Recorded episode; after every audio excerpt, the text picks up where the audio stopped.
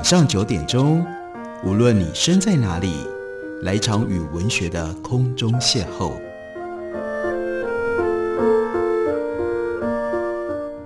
杨照谈书，邀您一同遨游文学世界，认识古今中外的经典之作。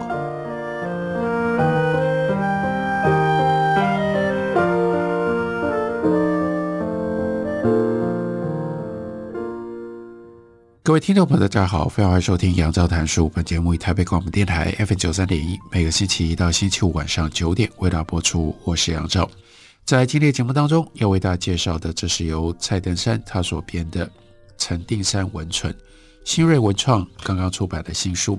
陈定山是江南才子，一八九七年出生，到一九八九年去世。他喜欢京剧，也擅长昆曲，能够写书法，能够画画。也能写诗、写文章，又交友广阔。从上海到台湾，他常年在报纸副刊上写稿。他出版了多部的小说集、诗集、掌故集、画论、画册等等。那这一部《陈定山文存》是由蔡登山先生他集结了陈定山他的散佚之文，分成三编。第一编是谈诗词，第二编是说掌故，第三编叫做说戏曲。在谈诗词的部分，有一篇《草堂词忆》，这一方面记录了陈定山他自己所写的词。可是，在词之前，他先有一段回忆回想，例如说这样一段人生的经历：草堂在清波门学士桥的时候，这在西湖边，本来是明朝末年李流芳叫做殿金楼的遗址，那个泉源呢有十五亩广。有各种不同的水景，以水胜。我用画中酒友的别号来当宣馆的题名，就用李流芳本人的款字放大来做榜书。荷花最深处是王连洲的染香烟，这是三字双勾，写得非常的好。自从搬到了宝石山，地绕三亩，这个时候呢是山景比较漂亮，所以酒友轩亭。旧榜都不合用了，不过望山楼看起来像一条汉船，楼下空堂五间，巨高凭栏，全湖可以看得到西湖，都看得见。尤其是里湖的荷花，一望数里，贴翠摇红，尽出脚下。清风明月当中，山鱼欲作时，就好像行船在香海当中，和气满门啊。所以“染香”这两个字，就比起还在学士桥南边的时候更加的贴切。那这个堂额依然用了班连洲的“染香庵”，这是在讲情景跟书法彼此之间的配合。这个草堂的结构，燕本二层，就把朝南的一面又起了三楼，让它的形势更好。泛照三团六尊，随时随处都可以看到。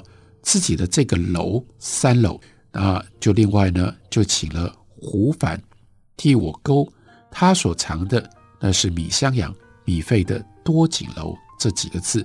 可是呢，朋友却没有按照吩咐、按照要求写多景楼，却写了湖山第一楼五个字来。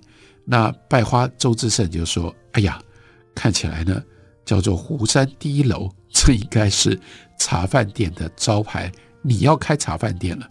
那于是这个时候，陈定山就笑着，所以曾经填过有这么一阙词，词呢是夏初临，第一湖山销魂南浦，年年草绿群邀，湖似西南杏花村九连台，东风最软前朝，暗箭移柳映观桥，草堂成此奠金长啸，门对寒潮。染香庵在云水光中，藕花无际，画亭西消。可人月色分析凉透冰消。丝管出调，更停舟驻拍燃脑。欲流交，远思花去，晓色飘摇。这首词不像张玉田所描述的南宋宵禁西湖歌舞那么样的全盛。不过在抗战胜利之后，在渡江之前。这短短的三年，西湖有一个全盛的盛盖。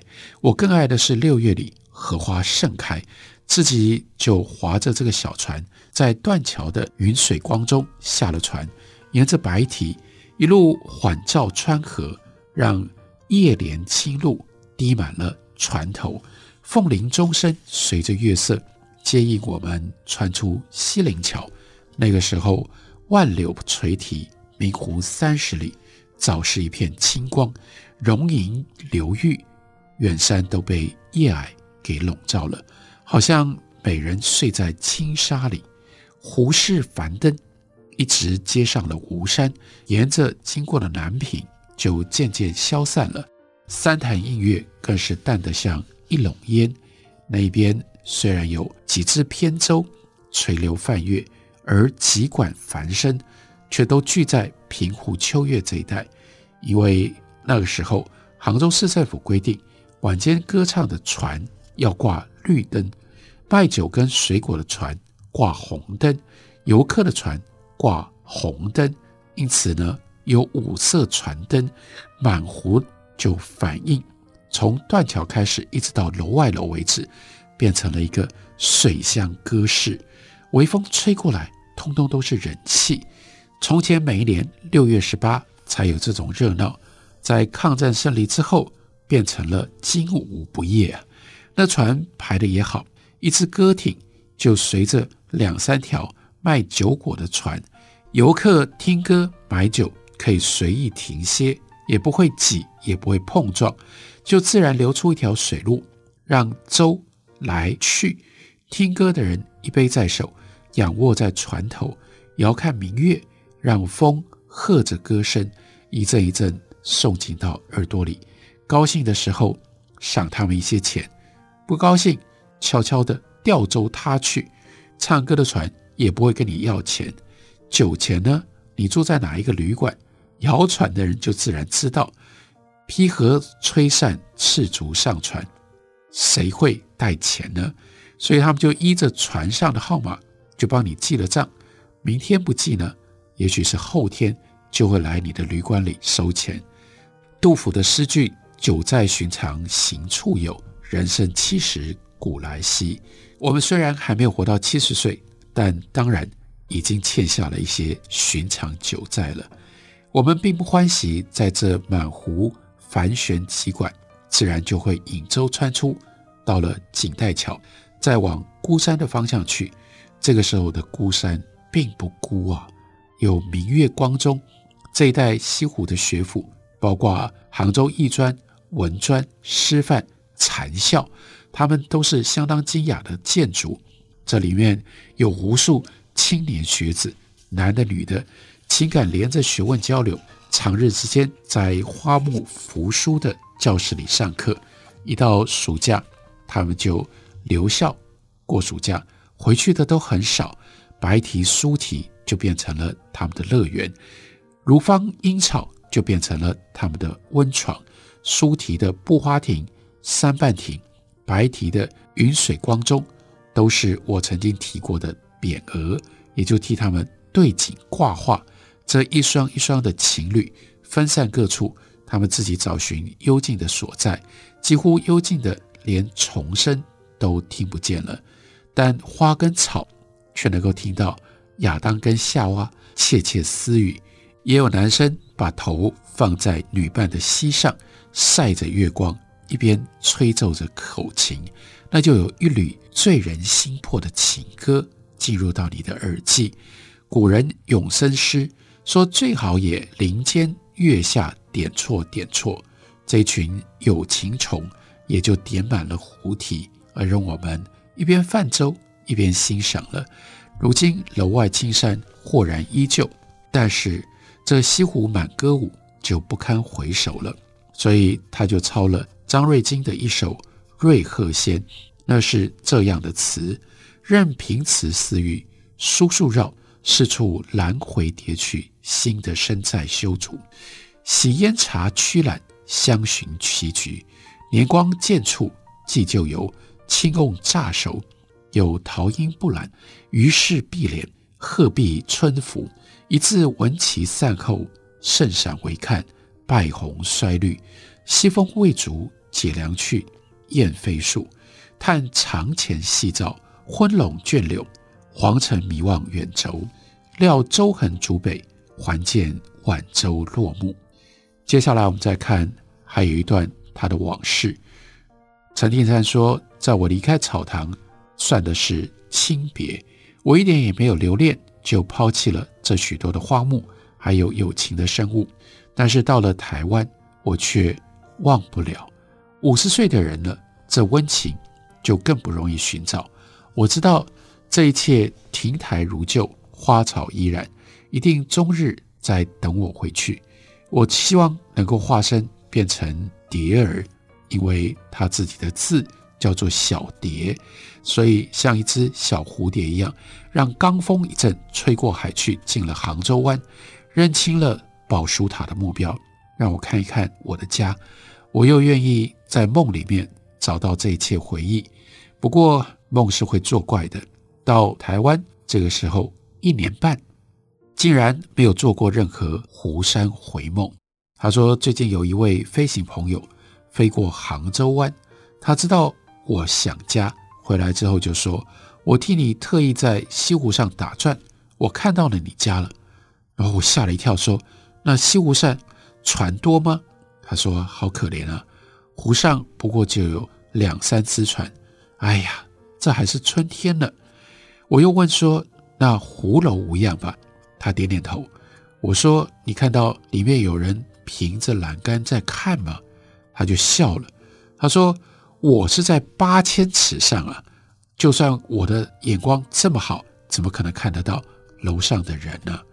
于是我惘然若失了许久，因而，在飞行的朋友走了之后，填了一首词。这首《齐天乐》，它的背后。就是有这样的回忆往事。我们休息一会儿，等我回来继续聊。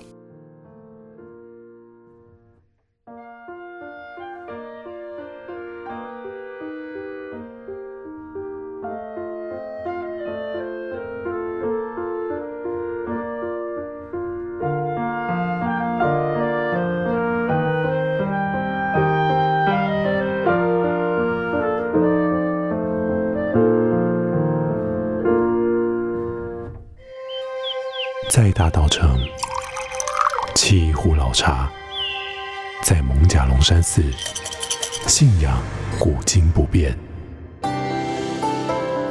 在夜市遇见闻名世界的美食，在每一趟流动聆听文化的脉动。台北广播电台，我们听说台北的声音。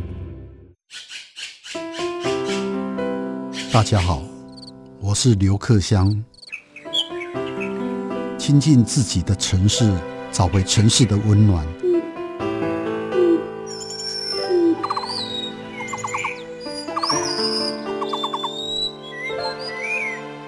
听见台北的声音，就在台北广播电台 FM 九三点一 AM 一一三四。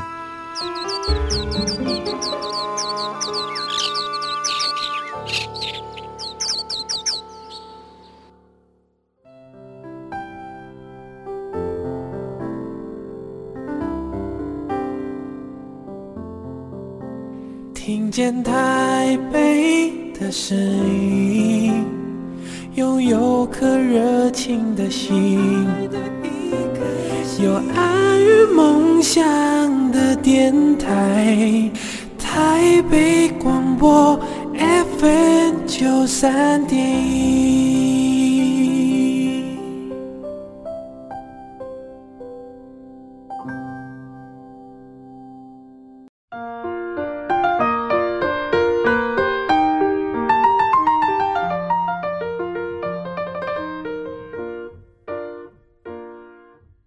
感谢你继续收听《杨照谈书》。本节目以台北广播电台 FM 九三点一，每个星期一到星期五晚上九点为大家播出到九点半。今天为大家介绍的是蔡登山他所编的《陈定山文春》。陈定山的文字介于文白之间，即使在这么多年之后重新来读，仍然会觉得有一种特别的雅趣。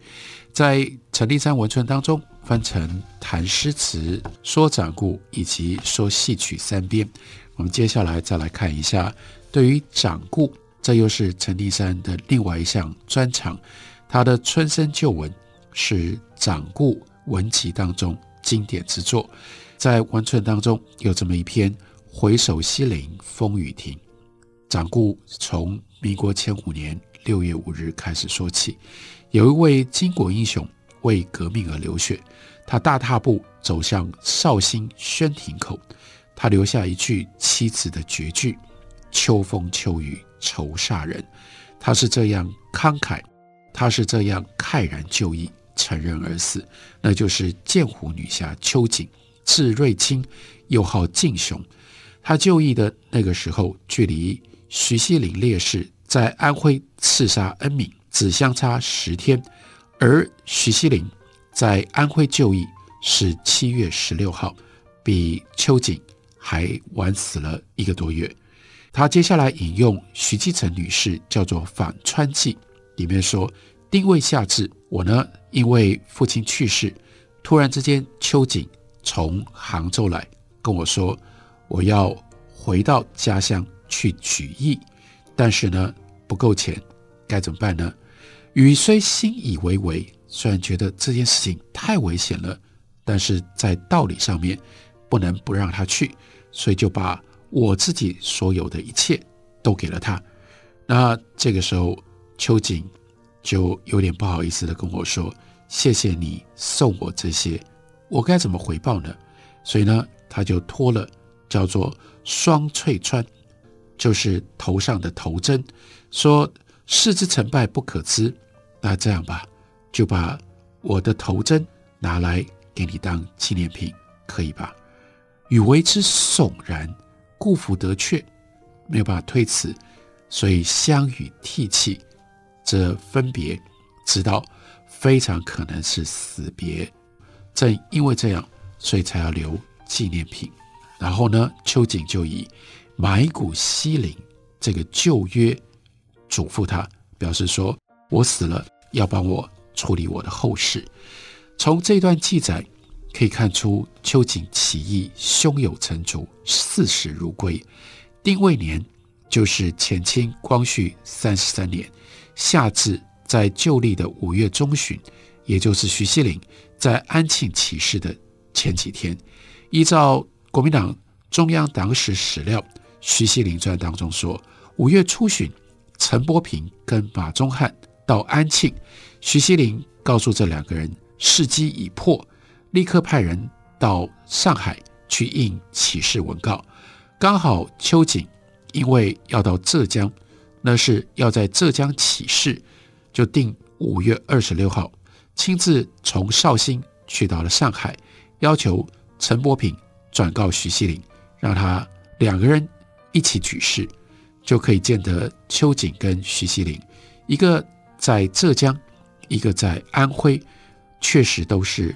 谋定而后动，可惜时机破处。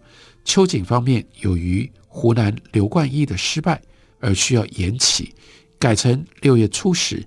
徐锡麟所经营的安徽的局势被人挟持，没有办法改期，迫不及待在五月二十六日爆发。那这个时候的安徽巡抚恩敏虽经被刺，但是呢，这两个地方的革命虽同时失败。秋瑾的故人也就只能够帮他实现了埋骨西陵的旧约诺言，使得这一座秋风秋雨愁煞人的风雨亭和湖山共垂不朽。风雨亭到今天仍然屹立在杭州西湖的西陵桥畔，但是秋瑾他一生革命的事迹却被一般人给遗忘了，这是非常不幸的。以中国的历史来说，女子独当一面从事革命，不屈不挠，至死都没有放弃，这是可以媲美张煌言，可以媲美林义栋，让一般须眉男子同时失色的，只有剑湖女侠秋瑾一人了。所以我在女侠就义的纪念，要写一点关于她的革命事迹。这个时候，陈立山特别说：“我曾经见过女侠秋瑾，那一年我才十一岁，光绪丁未年，距离他就义不到一个月。因为我的四婶母汪永霞女士是和同城的吴芝瑛女士、秀水徐志华女士，她们是笔友，文字上的契友，和秋瑾女侠也是至交。但那个时候，我们只知道。”她是一个女教育家，她是绍兴大通学校的校长，她还办什么天竺会，就是要放小脚，让女子不要再缠足。他说：“我祖母听说秋瑾来，很不高兴，叫了我四叔到佛堂里去，低声的告诫他说：‘哎，听说你媳妇要请一个姓邱的女侠到我们园子里来。’四叔垂着手回祖母的话说：‘是啊。’”还有吴知音夫人，祖母踌躇了一下，又说：“知音夫人当然要招待，只是这个女士在绍兴声名很大，她的大通学堂还得了贵知府的保护。她正在闹什么天竺会，要叫女孩一起放缠足，她又时常装扮成为男的出入官府。据说她要组织一队女学生军，这是危险的新知识分子啊！”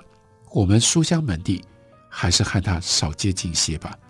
原来祖母只知道秋瑾是新知识分子，并不知道他还是革命党人呢。除了四婶之外，我们一家子没有一个人是知道的。我由于小孩子的好奇心，一早就站到仪门去，跟家里的老婶宝办在一起，希望第一个看到女侠。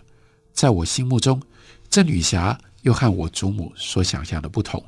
我以为她一定会带着刀剑，细长条的身材，高高的眉毛，甚至在鬓角上插着一枝海棠花。到了下午的时候，他们来了，四婶跟四叔都去接着。一阵风走向一树园的一房山去待茶，这让我很失望。原来女侠也不过和平常人一样，一样穿着裙子，并没有做男装打扮。另外一样。坐着轿子来，并没有骑马。不过我确实看到她行步矫健，一双天主。他椭圆形的脸儿安放着一双智慧的眼睛，摄人有光。还有坚定的嘴唇，不是像我们想象那样随便说话。他们几个人关在五色玻璃窗的小亭子里，说话很隐秘。后来呢，连四叔都被赶出来了。不过这几个女人。他们在一起也没有坐很久，一会儿就告辞了。临走的时候，世俗匆匆地从上房出来，手里面捧着一个玳瑁盒子，交给四婶。四婶交给秋瑾女侠，女侠微微笑了笑，用白绣花的手绢把这个盒子包起来。陈立山就说：“我赶过去给吴芝瑛夫人请安，也跟女侠请了一个安。”他笑着。摸摸我刚剃好的头，说：“孩子，往后你见人不要再行这个礼了，鞠躬就好。”果然，我就又向他鞠了一个躬。他很开心地向我笑了笑，就在轿厅上，那是要上轿的地方，和知音夫人分别上了轿子走了。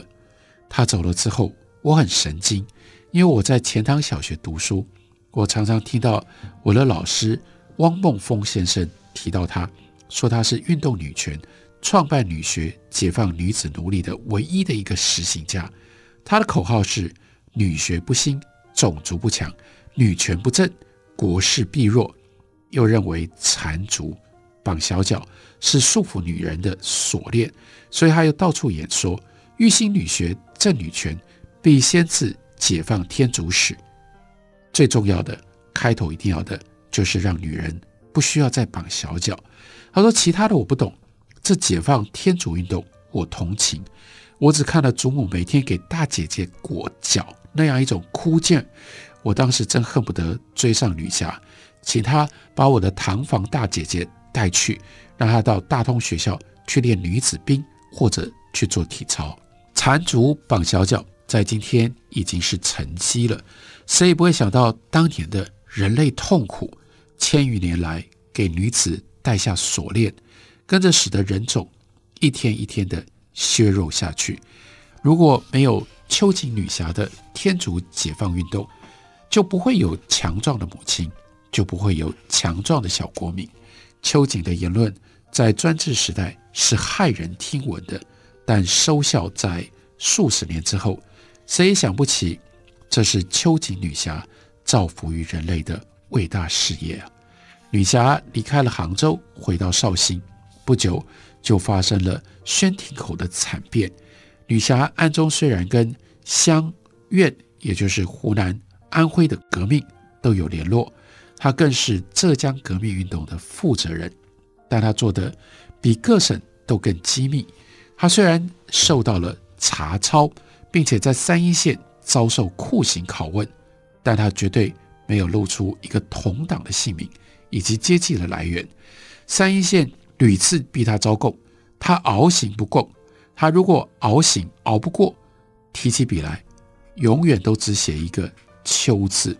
再逼他，他顶多就写“秋雨秋风愁煞人”七个大字。三一线没有可供，没有办法株连。大通学校虽然几度经过了查抄，也抄不出一点革命的刑期，所以就只能够造成冤狱，说他携带手枪，意图不轨，乘马南庄。招摇过市，其实他在三阴县署被擒，身边两支手枪，那还是卫兵栽的赃。女侠行事机密，值得可敬可佩。这是陈定山的掌故写作，写的是他自己十一岁的时候亲眼见过的秋瑾，这也收录在陈定山温存书里面，介绍给大家，推荐给大家。感谢你的收听，下个礼拜一同一时间我们再会。